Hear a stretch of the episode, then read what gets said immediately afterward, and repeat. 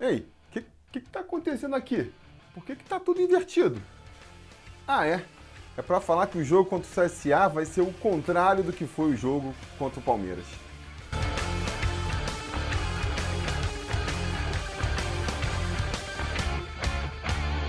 Fala, torcida vascaína, Felipe Tiru de volta na área para falar de jogo do Vascão, porque nesse domingo, às 7 horas da noite, com transmissão da Rede Globo para parte da rede, o Vasco recebe o CSA em Cariacica pela 13ª rodada do Campeonato Brasileiro da Série A. Um jogo que, que nem eu falei no começo aí do vídeo, vai ser o contrário do que foi o jogo contra o Palmeiras, né? A gente, quando for jogar contra o Palmeiras, foi enfrentar o, o, time mais qualificado da competição, o time com maior investimento no Campeonato Brasileiro, então líder do campeonato, na casa deles. Quer dizer, o Vasco foi como franco atirador para aquela partida. Foi ali buscando o que desse de ponto. Se o Vasco tivesse voltado com uma derrota do Allianz Parque, eu acho que ninguém na torcida ia reclamar. Claro, a gente não ia querer ver uma goleada, um Vasco completamente dominado pelo Palmeiras, talvez numa situação assim a torcida reclamasse. Mas se a gente tivesse o mesmo jogo que teve e voltasse com uma derrota, porque um chute ou outro lá do Palmeiras entrou,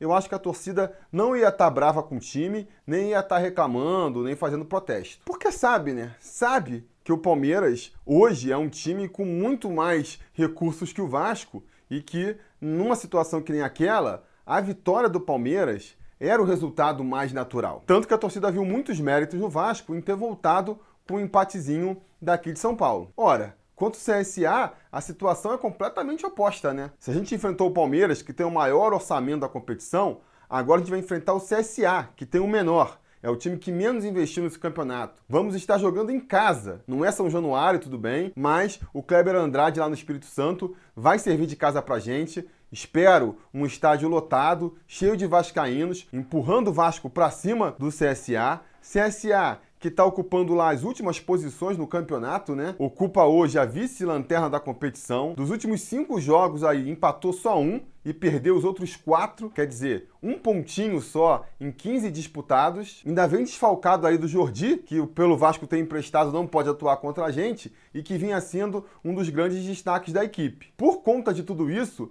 não dá para tirar o favoritismo do Vasco e não dá para tirar a pressão que o Vasco vai ter de entrar obrigado a fazer esse resultado na partida de domingo. E eu acho mesmo que o Vasco é favorito e eu espero mesmo que o Vasco construa uma vitória com tranquilidade contra o CSA, mas eu acho que o grande perigo desse jogo está justamente nessa expectativa. É importante que os jogadores e principalmente a torcida que vai estar lá no estádio saiba, tenha consciência de que o mais importante mesmo são os três pontos. O imprescindível é que o Vasco termine essa rodada com mais três pontos na conta, independente da maneira que esses três pontos vierem. Claro, a gente quer ver o Vasco ganhando com segurança, sabendo se impor, mostrando que realmente ali está um nível acima do que já esteve no início da competição, mas se a vitória vier com um golzinho suado ali aos 46 do segundo tempo, a gente tem que comemorar igual. O importante agora é não abrir mão desses três pontos. E por que, que eu digo que a torcida tem que ficar atenta a isso? Porque o jogo ele pode ser complicado para o Vasco às vezes. O Vasco vai ter que assumir uma postura com a qual ele não está acostumado. O Vasco vem se mostrando até aqui, pela tática do Vanderlei Luxemburgo, um time reativo. A gente se fecha lá na defesa, procura marcar bem o adversário, morder, gastar todo ali o esforço para não deixar espaço para o adversário se criar. E quando tem a bola, sai no contra-ataque fazer um ataque bem vertical, tentar pegar a defesa adversária desarrumada para assim fazer um gol. Contra o CSA, vai ser difícil de impor esse estilo de jogo, porque com certeza os caras vão vir fechadinho, vão entregar a bola para o Vasco e vão querer que o Vasco tome a iniciativa da partida. E o Vasco não tem um meio-campo e um ataque muito ofensivo para, com uma defesa adversária apostada, criar as jogadas. Vamos ver se contra o CSA a diferença técnica entre os dois times façam com que essa missão do Vasco seja facilitada. É a torcida que fica. Mas a gente não pode também é, ignorar a possibilidade do Vasco encontrar dificuldades para penetrar na defesa do CSA e de repente terminar o primeiro tempo ali com 0 a 0, um jogo mais truncado, sem grandes oportunidades. É importante que a torcida esteja aberta para essa possibilidade para, caso isso aconteça, não abrir mão de apoiar o time. A gente precisa ter a consciência que o time do Vasco é um time esforçado, é um time que está bem treinado, está conseguindo fazer um esquema tático aí que deixa ele competitivo, mas é um time ainda sem recursos. É um time que individualmente não tem grandes talentos. Então precisa muito da entrega dos jogadores em campo para dar certo, e essa entrega ela é muito potencializada pelo apoio da torcida. Então é importante, primeiro, que o Vascaíno lote o Kleber Andrade, né, para fazer do estádio lá de Cariacica um verdadeiro caldeirão e que apoie o tempo inteiro perceba a sua função no jogo ali, saiba a sua importância na partida e não deixe de apoiar o Vasco, mesmo que o resultado não seja construído com tanta facilidade. Mas esse é, claro, o pior dos cenários. A minha expectativa é de ver um Vasco que consegue sim construir o resultado com certa facilidade. Por favor, Vascão, não me faça chegar aos 45 do segundo tempo tenso, nervoso ainda, com a possibilidade da vitória não vir. No bate-papo dessa semana, eu estava até comentando, né, que pô, se o Vasco não ganhar do CSA em casa, de quem que ele vai ganhar com tranquilidade? E aí, o conselheiro Marcelo Marcos lá, que estava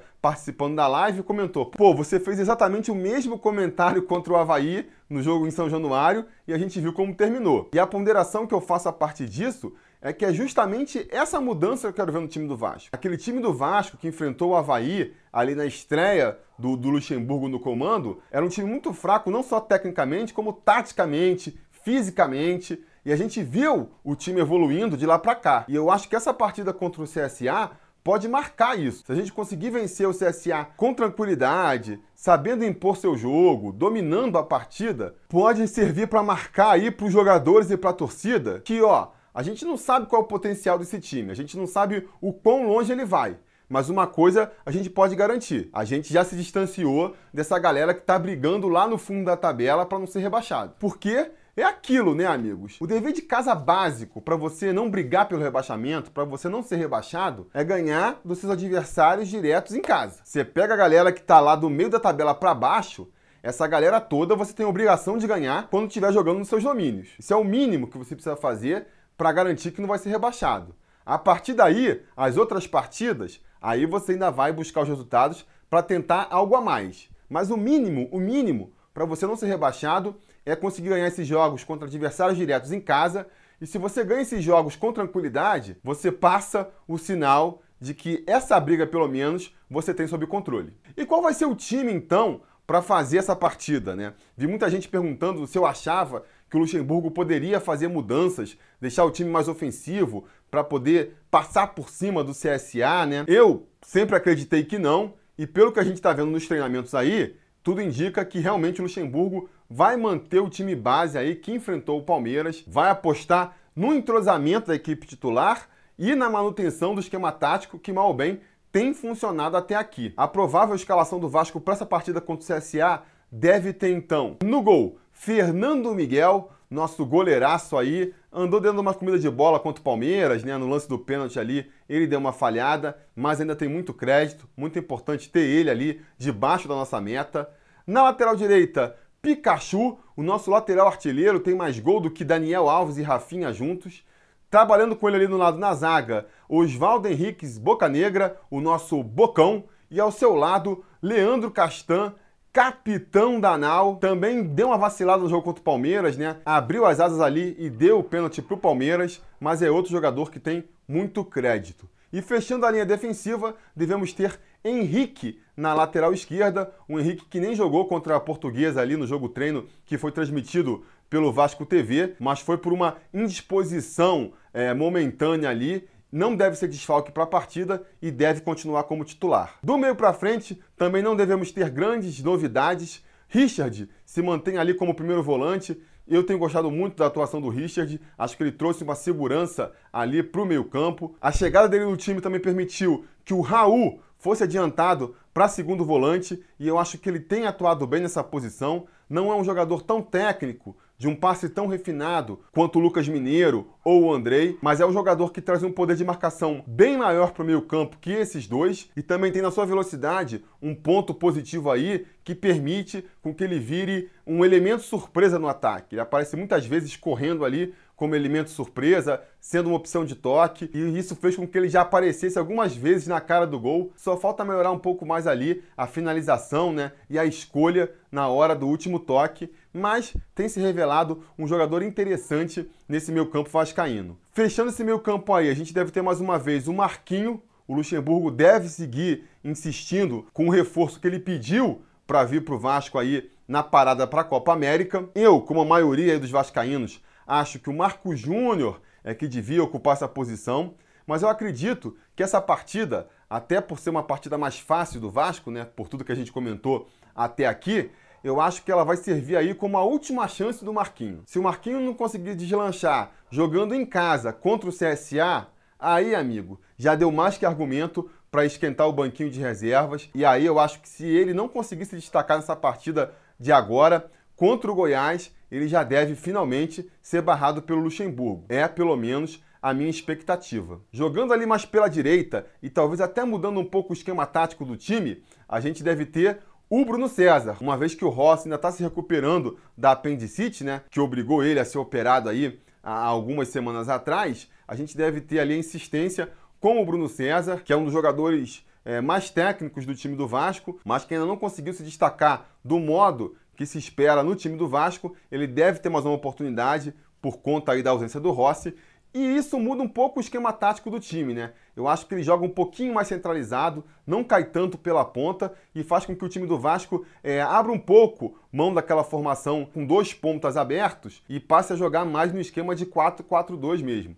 Acho que ele deve recuar um pouco mais, jogar mais centralizado ali pelo meio campo, fazendo que o ataque seja composto, por um lado, com o Marrone, né? Que normalmente cai mais ali pela esquerda. Marrone que finalmente desencantou em jogos oficiais depois de um longo inverno. Vamos torcer para isso tirar um peso das costas do garoto e ele começar a ser mais decisivo agora. A torcida implica muito com o futebol dele, mas eu acho um jogador muito interessante. Tanto pela função tática dele no time, é um jogador que volta ali para recompor a defesa, ajuda muito na marcação ali pelo setor esquerdo, que precisa disso, porque tanto o Henrique quanto o Danilo são laterais que deixam a desejar na marcação e ainda está aparecendo sempre lá na frente para poder ajudar o time. Tem a velocidade para cair pelas pontas, tem a qualidade também para poder jogar como centroavante, se for o caso. Acho um jogador interessante, está evoluindo, tem essas quedas de rendimentos, é normal também, um jogador que acabou de subir para o profissional, mas é um jogador em quem eu aposto muito e eu espero, repito,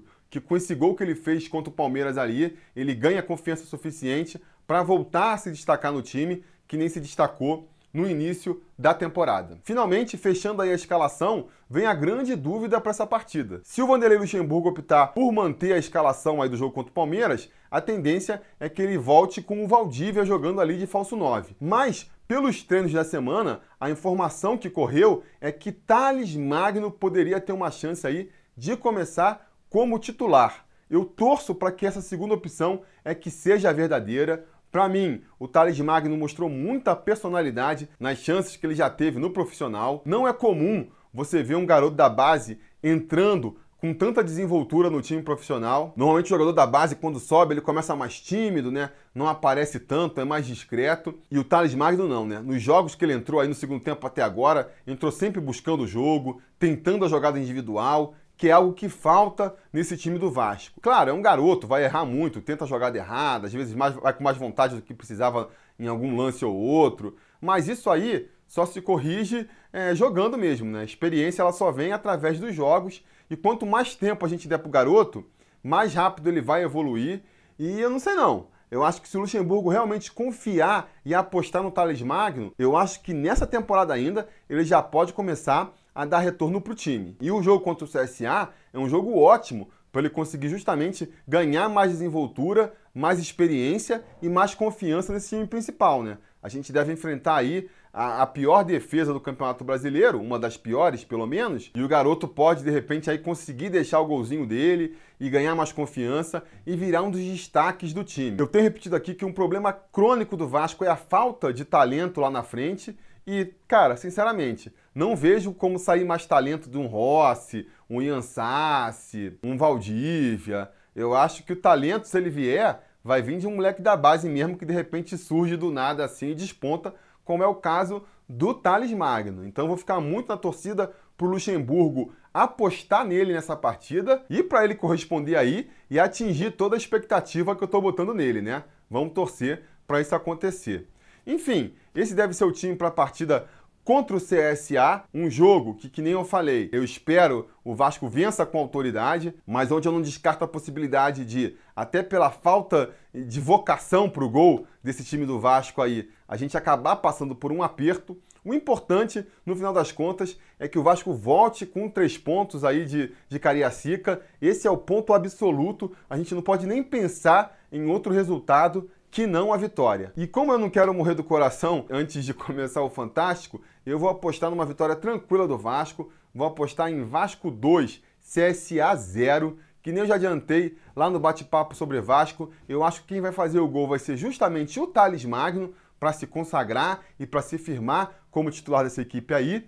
E o outro gol vai ser do Raul, aparecendo como elemento surpresa e finalmente conseguindo botar o pé na forma. 2 a 0, uma vitória tranquila, simples também, não vou apostar em goleada aqui, mas diga aí você qual o seu palpite para essa partida. Se você for um apoiador aqui do canal, se você for um conselheiro sobre Vasco, você pode participar do nosso bolão sobre Vasco, virar o gato mestre da rodada, tirar onda com a galera aí de que entende de futebol pra caramba e concorrer no final do ano a virar o gato mestre da temporada. Aí você está tirando muita onda, conselheiro gato mestre da temporada é o cara que realmente entende tudo de futebol. A gente já teve dois ganhadores da rodada. O Márcio ganhou há duas rodadas atrás. Na rodada passada, quem ganhou foi o Pedro Gondim. E isso dá direito a ele aparecer agora aqui no Preleção sobre Vasco para falar qual é o palpite dele para essa partida de domingo. Então diz aí, Pedro, quanto você acha que vai ser Vasco e CSA? Fala Felipe, fala família vascaína do canal sobre Vasco. Meu palpite para esse jogo de domingo é 3 a 0 Vasco. Cariacica vai dar sorte pra gente novamente. E a gente vem com gols de Pikachu, que tem mais gols do que Rafinha e Daniel Alves. Marrone, que desencantou na última rodada e agora vai deslanchar. E ele, apontado pela FIFA para o prêmio de melhor jogador de treino de 2019 o pouco lindo, Valdívia vai sair do banco para fechar esse placar aí. 3 a 0 para o Vascão, 3 pontos para a conta e vamos subir nessa tabela. Um abraço, pessoal.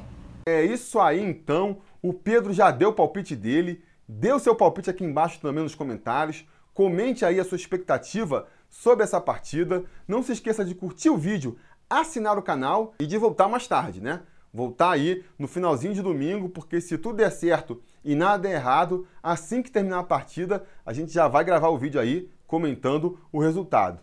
Beleza? Tá combinado? Então tá combinado. A gente vai se falando. A realização desse vídeo só foi possível graças ao apoio inestimável dos conselheiros do Sobre Vasco. Ajude você também ao Sobre Vasco continuar no ar se tornando um apoiador em apoia.se barra ou sendo um membro do canal aqui no YouTube.